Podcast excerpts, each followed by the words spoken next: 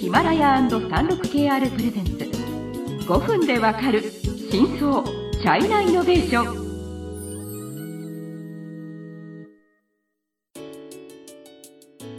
皆さんこんにちは。サンルクケアルジャパンの委員です、はい、日本経済新聞の山田です。はい、今日は生活関連サービス大手のメイトワンの最終回ですね。はいは、はい。いえっ、とまあ今までの番組ではメイトワンの事業、本当にまあどんどん広がっていて、うん、まあ実は中国でも限界のない会社って。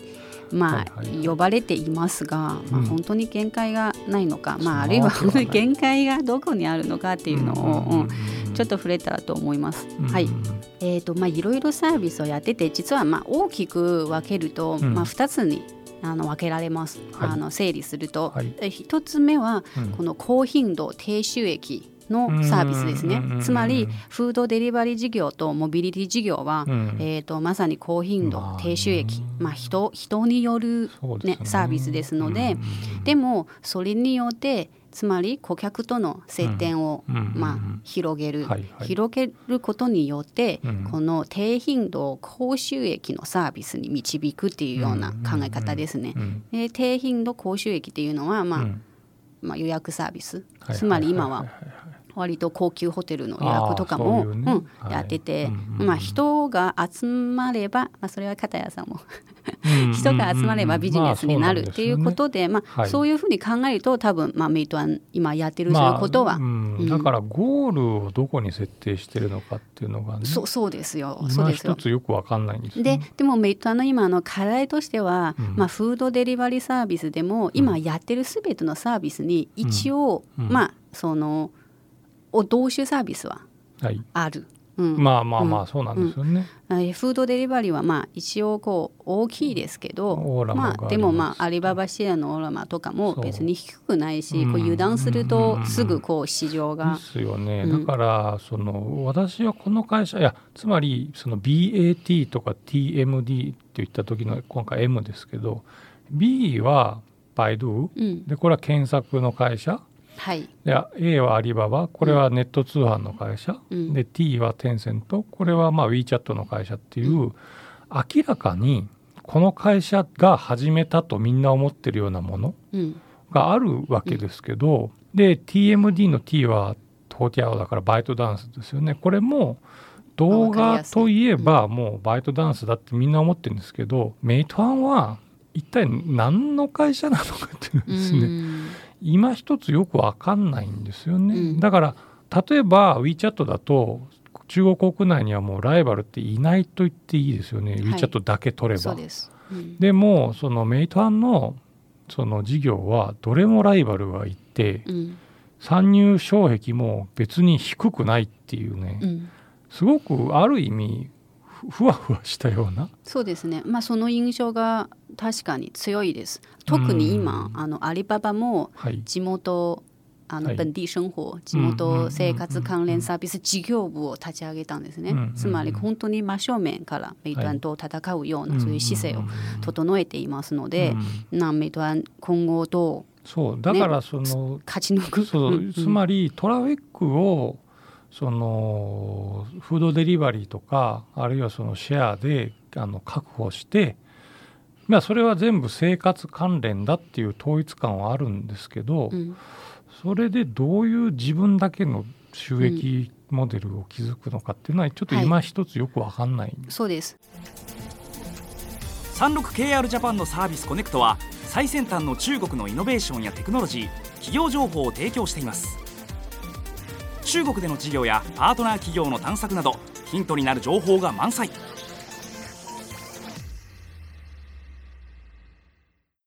でまあ、今例えばその、まあ、今メイトワンのそれもメイトワンの一つの課題ですね、うんつまり今その低収益のフードベリ、はいはいはい。はいデリバリーが一番こうメイン事業ですので、うん。収益はなかなか難しく、うん。なんか去年ギリギリこう、うん、収益分岐点にこう立ってやっとなんかちょっとこう黒字になったみたいな話が出たんですね、うんつまり前からずっともう赤字が続いてて、で多分このやり方ですと今後もちょっと、まあ、厳しいっていうのもああります。うん。で、えー、とさらに実は今メイトアンこう市場シェアが大きいじゃないですか、はいはい、じゃあ店舗に対してのこのコミコミッション代っていうんですか、手数料、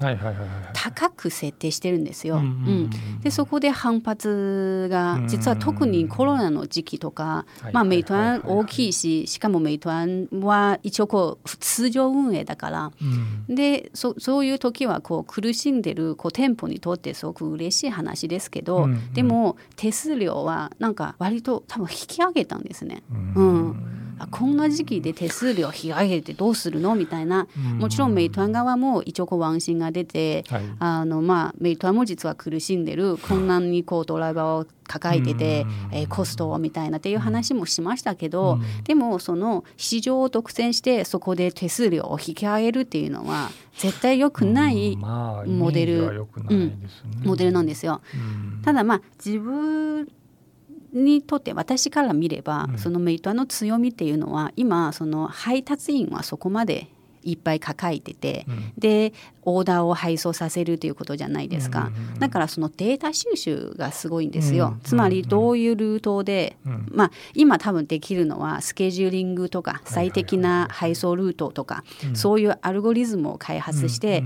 一刻も早くその早くものをお届けするようなそのデータサービスはまあ強みじゃないかなって思います。はい。中国経済のさまざまな業界や企業紹介最新のイノベーションやテクノロジーを徹底解説。5分でわかる真相チャイナイノベーション。この番組の最新のエピソードはヒマラヤで配信中。今すぐヒマラヤのアプリをダウンロードして要チェックあとはまあ店舗側ですね。その店舗に対してこういう決済とか経営管理とかそういうプラットフォームを提供してもうちょっと店舗の経営コストを下げる。まあそれもある種のデータサービスかなって思いますね。だからまあデータをもうちょっとこう生かしてうん。でもいいじゃないかなって思いますけどっていうような感じですね。うん、着地点がよくわかんないんですよ。上場はしたけど一体この会社の完成形ってどこなのかっていうのはちょっと今一つよくわかんないっていうのがあると思うんですよね。はい、あとはそのまあ今回のシリーズで語ってってあれですけど日本の会社との話とかが全然ないんですよ。うん、まあそれは別にいいんですけど、うん、あのその BAT とか、うんその T とか D に比べるとその国際化っていうのはあんま聞かない、ね、確かに聞かないですね。うん、まあなんとなくその国内のビジネスもそこまで固まっていないのに、まあその国際化出るっていうのは難しいし。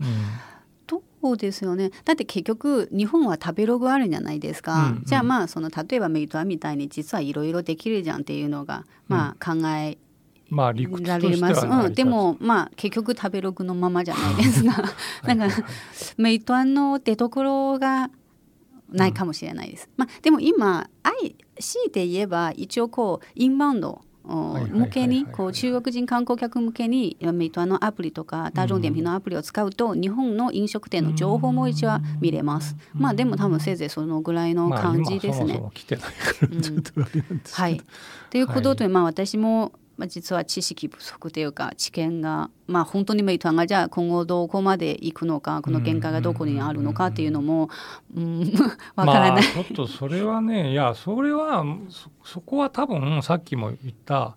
そもそも何の会社なのかっていうのが良くも悪くも分かんないんで予想がつきにくいですよね。はい、アリババはそれはネット通販をコアにそこからその多角化するんだろうっていうのは想像がつくんですけどなんかまた違うネットサービスのが出てきたらそれに参入するのかみたいなちょっとよ,、よく分かんない、うん、まさに、まあ、でも例えば例をこう挙げますと、はい、今メイトワンは充電バッテリーのサービスも始めたんですね。つまりその店舗といっぱい提携してるから、じゃあその自社のそのバッテリーを店舗に置いてこう充電させるみたいな、そういうまあ、結構プラットフォームを利用していろいろ参入してるんですけど、うん、でも結局じゃあそれはどの類にあの生活関連は生活関連ですけど、うん、でそれはこう事業としてねどう作るのかとか、ね、ね、どういう位置づけなのかっていうのがあんまり明確ではないですね。はい、はい、はいまあ、時間になりましたのでちょっとなんかめっともやもや してる感じで終わりに、はい、しますが、はいえーと、とまた次回の番組を楽しみにしていてください。はい